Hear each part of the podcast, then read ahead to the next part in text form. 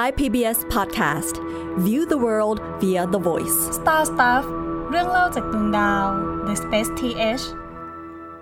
สวัสดีครับ ผมปรับเชียพัฒน์อาชีวรังับโรคครับ สวัสดีครับ ผมต้นนัทนนท์ดวงสูงเนินครับ จาก 3 ตอนที่ผ่านมานะครับ เราก็ได้คุยกันเรื่องการส่งพืชไปอวกาศ ส่งสัตว์ไปอวกาศ ส่งสิ่งที่ไม่ใช่พืชและสัตว์ไปอวกาศ ที่นี้ครับ หลายคนก็อาจจะตั้งคำถามว่าวีคนี้เราจะมาส่งอะไรกันอีก เออ ไม่ส่งแล้วครับ จะเล่นอะไรอีก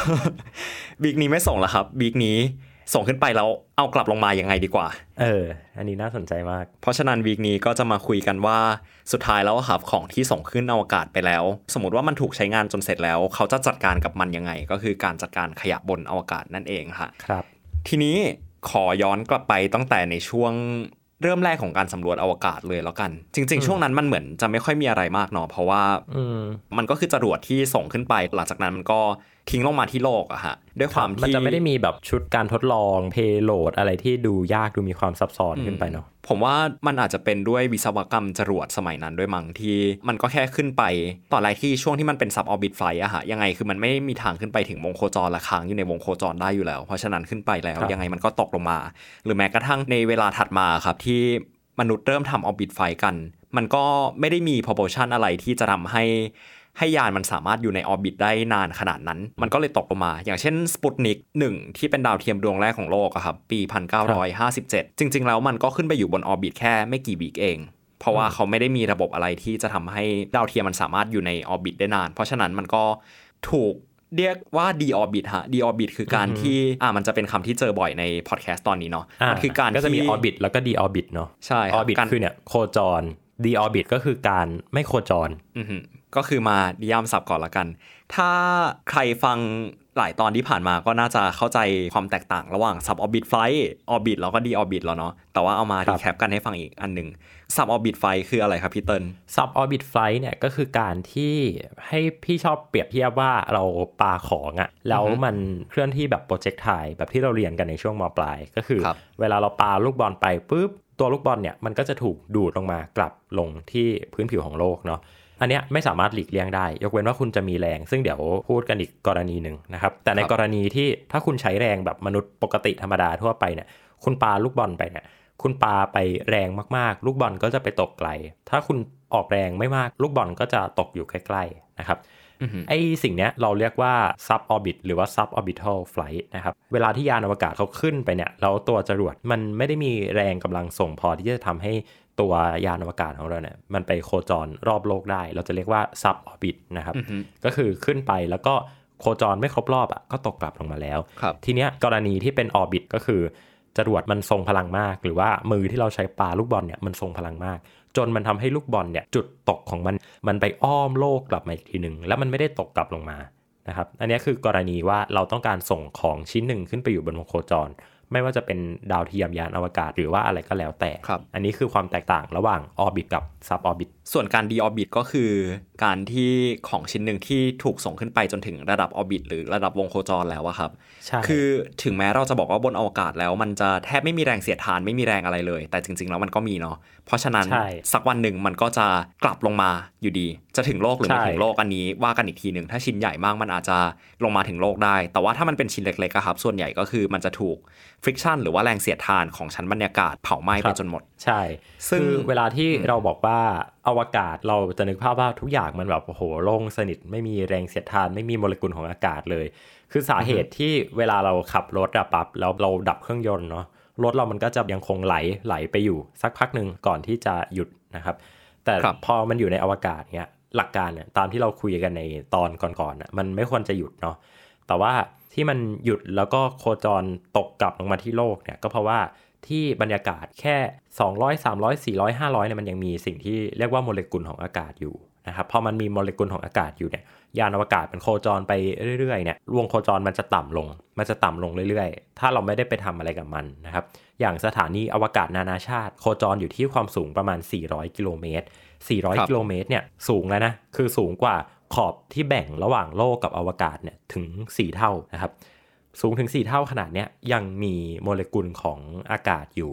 ดังนั้นสถานีอวกาศนานาชาติ สาเหตุที่มันไม่ตกกลับลงมาสู่โลก เพราะว่าในทุก 6 เดือนเนี่ยเขาจะมีการส่งยานอวกาศขึ้นไป แล้วก็จุดจรวดเชื้อเพลิงในการเร่งความเร็วนะฮะช่วยให้มันยังสามารถโคจรอยู่ได้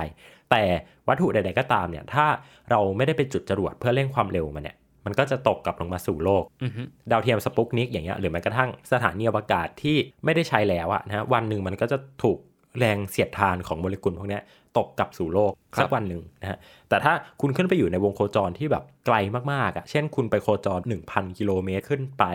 หรือคุณไปโคจรรอบดวงจันทร์ ซึ่งดวงจันทร์ไม่มีบรรยากาศเนาะโคจรรอบดวงจันทร์เนี่ยคุณจะโคจรที่ระดับความสูงเท่าไหร่ก็ได้อืมเออ เพราะว่ามันไม่มีแรงเสียดทานไง ครับ ก็น่าจะเป็นคอนเซปต์คร่าวๆ ที่น่าจะสำคัญในตอนนี้นะครับ ย้อนกลับไปที่ฝั่งไทม์ไลน์เดิม เราข้ามมาจากช่วงที่เป็น sub orbit flight มาถึง orbit flight แล้วเนาะทีเนี้ยหาขั้นต่อมาก็คือการไปดวงจันทร์นั่นเอง จริง ๆ แล้วมันก็ยังไม่ได้มีอะไรให้มาเล่าเยอะเหมือนกัน ก็คือที่ส่งไปดวงจันทร์นะครับจรวด Saturn V ชิ้นส่วนมันก็ตกลงมากับที่โลกเนาะก็คือหลายชิ้นตอนนี้ก็จมอยู่ก้นมหาสมุทรซึ่งก็มีคนไปกู้บ้างแหละอะไรเงี้ยครับมีเกร็ดน่าสนใจเรื่องหนึ่งก็คือครับ ที่เชื่อว่าหลายคนน่าจะเคยเห็นภาพของจรวด Saturn V เนี่ยตอนที่มันบินขึ้นไป แล้วมันแยกตัวมันแยก stage กันนะครับแล้วตอนที่มันแยก stage กันอะมันจะมีวงแหวนอะไรบางอย่างนะฮะแยกตัวออกมานะครับอืมไอ้วงแหวนอันนั้นอะด้านในเนี่ยเขาใส่เอากล้องเอาไว้ เป็นกล้องแบบกล้องฟิล์มด้วยนะ แล้วเขาก็ตั้งเวลาให้มันเริ่มบันทึก ตอนที่มันจะแยกตัวนะครับ แล้วก็ตัวกล้องเนี่ยมันก็ตกกลับลงมาพร้อมกับตัว stage นะฮะ ซึ่งภาพที่มันบันทึกไว้เนี่ยมันเป็นภาพของจรวด Saturn V ท่อนบนกำลังบิน เพื่อส่งยานอพอลโลเนี่ยไปดวงจันทร์นะครับครับแล้วช็อตนั้นเนี่ยมันถูกบันทึกเอาไว้ได้ แต่มันตกกลับลงสู่มหาสมุทรในที่สุดนะครับ ซึ่งต้องอย่าลืมว่าในยุคนั้นเนี่ยกล้องมันไม่ได้ถ่ายทอดสดลงมานะ มันเป็นกล้องฟิล์มที่บันทึกอะ ดังนั้นทีมของนาซาเนี่ยเขาต้องไปออกเรือเพื่อตามหาว่าไอ้กล้องเนี่ยกับไอ้ชิ้นส่วนวงแหวนตัวเนี้ยมันอยู่ที่ไหน เพื่อที่จะอืมเอาภาพกลับมา แล้วก็เป็นภาพที่โด่งดังมากเป็นวิดีโอที่โด่งดังมากของการปล่อยจรวด Saturn V นั่นแหละครับ สาเหตุที่ว่ามันทำให้มีชิ้นส่วนบางชิ้นที่ตกกลับลงมาที่โลกถูกกู้ บางชิ้นจมอยู่ใต้มหาสมุทรแล้วก็บางชิ้นก็คือถูกเผาไหม้บนอากาศ ทีนี้ตัด ภาพมาจากยานที่กลับลงมาบนโลกทีนี้ครับยานส่วนที่ไปดวงจันทร์พอ lander มันลงจอดบนดวงจันทร์ได้แล้วเนี่ยขาขึ้นมันก็จะแยกส่วนของเขาเรียกว่าเป็นส่วน ascent stage ก็คือแค่ส่วนบนของ lander ที่เรารู้จักเห็นภาพกันบ่อยๆครับขึ้นสู่อวกาศเนาะทีเนี้ยมันแปลว่าของจำนวนมากของมนุษย์ถูกทิ้งไว้อยู่บนดวงจันทร์ แม้แต่กล้องที่ใช้ถ่ายภาพบนดวงจันทร์นะครับ ที่เรามักจะเห็นภาพนักบินอวกาศถือกล้องเนาะหรือว่าภาพถ่ายรอยเท้า ภาพถ่ายหิน ภาพถ่ายอะไรก็ตามบนดวงจันทร์กล้องที่ถูกใช้ถ่ายครับ มีทั้งหมด 12 ตัวในโครงการอพอลโล ถูกทิ้งไว้อยู่บนดวงจันทร์ทั้งหมด เพราะว่าการที่ยานส่วนขึ้นบินนะครับ จะสามารถขึ้นบินจากดวงจันทร์ได้ เขาต้องพยายามลดน้ำหนักของของที่เอากลับลงมา ที่อือฮึขึ้นไปถึงออร์บิทดวงจันทร์นะฮะ เขาต้องลดน้ำหนักให้ได้เยอะที่สุด เพื่อที่จะทำให้ยานมันขึ้นได้ เพราะว่าเชื้อเพลิงมันค่อนข้างน้อยเนาะแล้วก็แรงส่งมันค่อนข้างน้อย เพราะฉะนั้นเขาทิ้งของไว้เยอะมากครับตั้งแต่อุปกรณ์ วิทยาศาสตร์ กล้อง เขาก็กลับมาแค่ฟิล์มเนาะครับรวมไปถึงพวกของเสียหลายๆอย่าง หมายความว่าถ้าคุณอยากได้กล้อง Hasselblad ฟรี คุณก็ไปเอาที่ดวงจันทร์ได้ ใช่ครับ ถ้าใครรู้สึกว่าเออกล้อง Hasselblad บนโลกแพง คุณสามารถไปหยิบอ่าที่ดวงจันทร์ได้นะครับ ก็คือมันครับมีถูกทิ้งไว้ทั้งหมด 12 ตัวแล้วด้วยความที่ว่ามันที่ต้องมีสักวันหนึ่งอะปั๊บที่กล้องมันแพงมากอะกล้องโบราณกล้องวินเทจเนาะราคามันก็จะสูงมีไม่กี่ตัวในโลก การไปเอากล้องที่ดวงจันทร์อะอาจจะมีราคาถูกกว่าการซื้อกล้อง Hasselblad ที่เป็นตัวปี 1960 จริงครับเออน่าจะตลกดี นั่นก็เป็นเรื่องของการไปดวงจันทร์เนาะก็คือมันก็ยังไม่ได้มีอะไรที่น่าสนใจมาก ตัดเข้าสู่ยุคใหม่อย่างรวดเร็ว ก็หลังจากยุคการสำรวจดวงจันทร์มันก็จะเป็นยุคของการสร้างสถานีอวกาศเนาะทางฝั่งรัสเซียแล้วก็ฝั่งสหรัฐอเมริกาเลย ฝั่งรัสเซียก็มีสถานีอวกาศเมียแล้วก็ฝั่งสหรัฐอเมริกาก็มี Skylab ทีนี้ครับผมรู้สึกว่าช่วงเนี้ยมันจะเป็นยุคที่เริ่มมีความน่าสนใจแล้ว เพราะว่าของบางชิ้นก็ถูกเอากลับลงมาบนโลก เมื่อก่อนเขาจะใช้จรวดหรือว่ากระสวยในการส่งขึ้นไปที่สถานีอวกาศเนาะแล้วก็ขยะบางอย่างเนี่ยครับก็จะถูกเอากลับลงมาทิ้งบนโลกแต่ขณะเดียวกันของบางส่วนมันก็จะถูกทิ้งไว้อยู่บนสถานพี่เติ้ลก็เคยไปคุยกับนักบินอวกาศเรื่องนี้เหมือนกันว่า เขาก็ได้เห็นข้าวของที่เอาขึ้นไปที่สถานีถูกดีออบิทแล้วเผาไหม้ลงมาบนโลก โดนทิ้งเหมือนของส่วนตัวโดนทิ้งอะ อันนี้มันก็รู้สึกมันไปเชื่อมโยงกับพอดแคสต์ตอนหนึ่งที่เราเล่าช่วงต้นปีที่เพิ่งผ่านมาครับ ว่าเราได้มีโอกาสไปกินข้าวกับนักบินฝรั่งเศสที่เคยได้ไปสถานีอวกาศเมียเนาะเขาก็เล่าให้พวกเราฟังครับว่าเขาได้เอาหนังสือ เรื่อง20,000หลีกใต้ทะเลไปที่สถานีอวกาศเมียด้วย และที่เนี้ยฮะเขาก็ทิ้งหนังสือเล่มนั้นไว้บนสถานีอวกาศเมียแล้วก็พอเขาได้เห็นข่าวว่าสถานีอวกาศเมียเนี่ยมันก็ตกลงมา แต่ว่าการตกลงมาอย่างที่เราบอกครับ มันคือการดีออบิทโชคดีที่สถานีอวกาศมันถูกเผาไหม้บนชั้นบรรยากาศทั้งหมด ก็คือไม่มีชิ้นส่วนตกกลับลงมาบนโลกใช่ให้ฟาดหัวใครตายเท่าไหร่ เขาก็เล่าให้เราฟังครับว่ามันเขารู้สึกมันมีความโพยติกสูงมากจากสิ่งที่มันเกิดขึ้น เพราะว่าหนังสือที่เอาขึ้นไปแล้วเขาทิ้งบนนั้นนะฮะคือ20,000ลีกใต้ทะเลลึก ตอนจบ มันจะสปอยอะตอนจบก็คือมันค่อนข้างใกล้เคียงกับการตกของสถานีเมียแล้วกัน ครับอืม นี่ก็เป็นยุคของสถานีที่อย่างที่บอกฮะก็คือข้าวของบางส่วนก็จะถูกนำกลับลงมาที่โลกผ่านจรวดหรือว่ากระสวยอวกาศ กับบางส่วนก็คือที่ถูกทิ้งไว้บนสถานี สักพักหนึ่งสักวันหนึ่งมันก็จะถูกดีออบิทและถูกเผาไหม้อยู่บนชั้นบรรยากาศ ทีนี้ฮะข้ามยุคถัดมาอีกรวดเร็วก็คือยุคของสถานีอวกาศนานาชาติ ยุคนี้มันก็เริ่มมีความน่าสนใจแบบน่าสนใจแบบจริงๆจังๆแหละเพราะว่ามันมียุคที่แบ่งกันหลายยุคแบบชัดเจนมาก ขณะที่สถานีอวกาศเมียร์กับสถานีสกายแลบเนี่ยครับมันเป็นสถานีอวกาศที่มีอายุค่อนข้างสั้นเนาะก็คือไม่กี่ปี สถานีอวกาศนานาชาติมันอยู่มา 20 ปีแล้วเพราะฉะนั้นเรื่องของการกำจัดขยะเนี่ยฮะมันก็มีเทคโนโลยีที่ advance มากขึ้นมาก ๆ แล้วก็มีวิธีการที่หลายวิธีมาก ในช่วงแรก ๆ ของสถานีอะฮะมันเป็นช่วงที่เรามักจะใช้กระสวย shuttle ในการส่งเข้าของขึ้นไปบนสถานี เพราะฉะนั้นขยะที่ถูกนำกลับลงมาฮะส่วนใหญ่ก็คือจะถูกนำกลับลงมากับกระสวย shuttle เหมือนกัน หมายความว่าในยุคของกระสวยอวกาศเนี่ยเราจะเอาอะไรขึ้นไปก็เอากลับลงมา เพราะว่าด้วยตัวขนาดของกระสวยอวกาศที่มันใหญ่มากๆ แถมยังนั่งกันได้ 7 คนสบายๆมีพื้นที่สำหรับบรรทุกยานอวกาศ บรรทุกดาวเทียมไปปล่อยได้เพิ่มเติมอีกเนี่ย การนำขยะกลับลงมาเนี่ยเป็นเรื่องที่ make sense ครับ เพราะว่าด้วยความที่สถานีมันถูกวางแผนในระยะยาวเนาะเพราะฉะนั้นทิ้งข้าวของไว้บนนั้นเยอะมันก็อาจจะไม่ดีเท่าไหร่ เพราะฉะนั้นเขาก็เลยมีการวางแผนแบบเป็นระบบว่าเออครั้งนี้เราจะเอาขยะลงมาแบบพวกสิ่งปฏิกูล พวกการทดลองที่ไม่ได้ใช้แล้ว เขาจะเอากลับออกมากับ shuttle แต่ว่าทีนี้ครัฮะปี 2003 มันเกิดโศกนาฏกรรม ยานโคลัมเบียระเบิดขึ้นมาอือหือและทีเนี้ยฮะมันก่อความวุ่นวายภายใน นอกจากเรื่องที่มันต้องมีการตรวจสอบของระบบทางเทคนิคหลายอย่างใหม่ทั้งหมด แล้วก็มีการ halting ก็คือการที่ยุติการส่งของขึ้นไปพักหนึ่งเลยอะฮะสิ่งหนึ่งที่เป็นผลตามมาด้วยก็คือ การทิ้งของในอวกาศมันถูกเอามาวางแผนใหม่ เพราะว่าถ้าเข้าใจไม่ผิดอะครับอือฮึคือ การที่โคลัมเบียคือมันระเบิดตอนที่มันตกลงมาเนาะ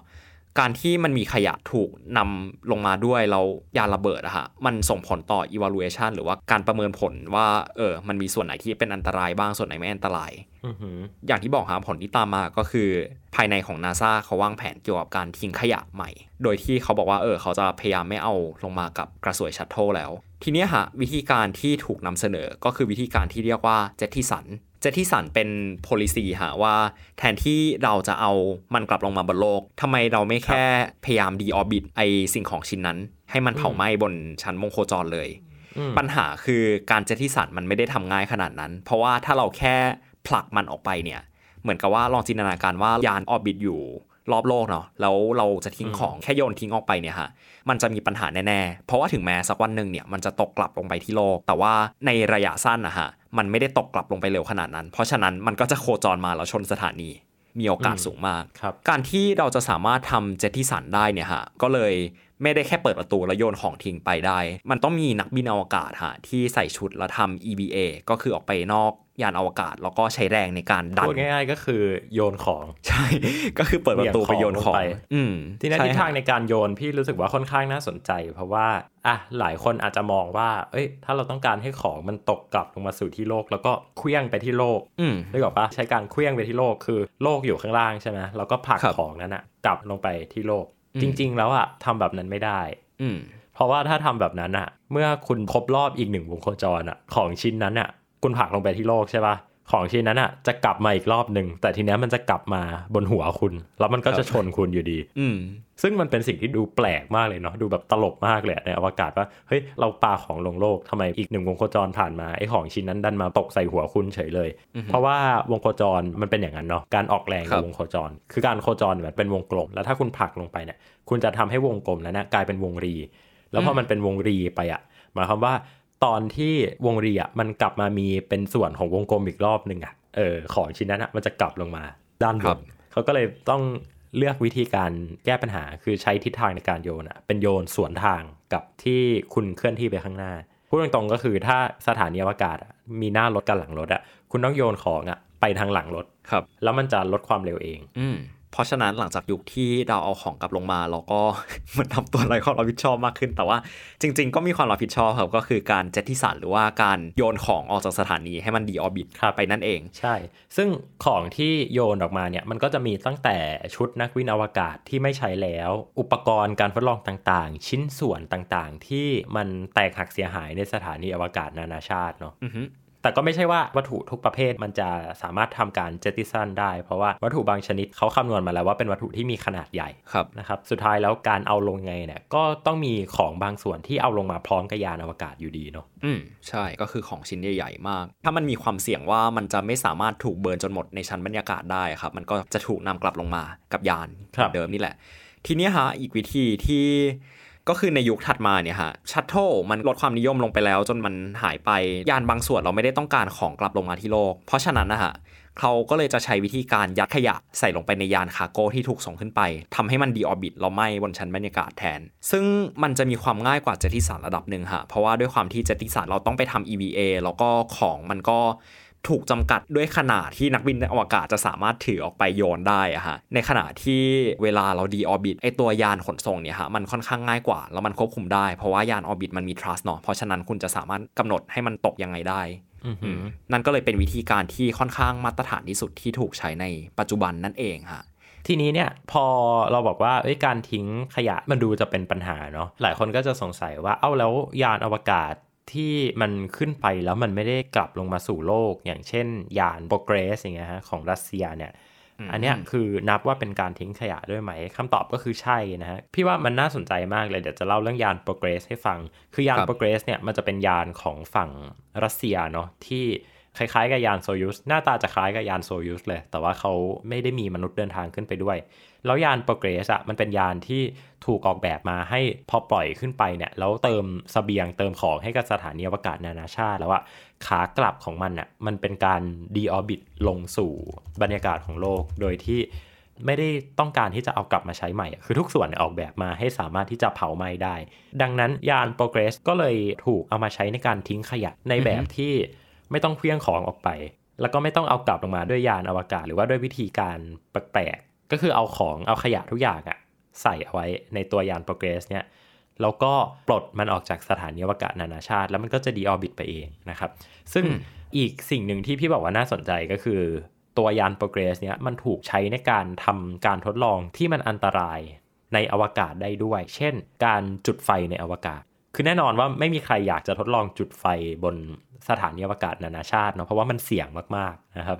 การจุดไฟในอวกาศเป็นเรื่องที่แทบจะเป็นไปไม่ได้เลยนะครับ แต่ในยานโปรเกรสเนี่ยนะฮะก็จะมีการทดลองคือมีเหมือนกับเป็นไฟแช็กอะแล้วก็มีเทียนแล้วก็ตั้งเอาไว้นะครับแล้วก็มีกล้องคอยบันทึกภาพเอาไว้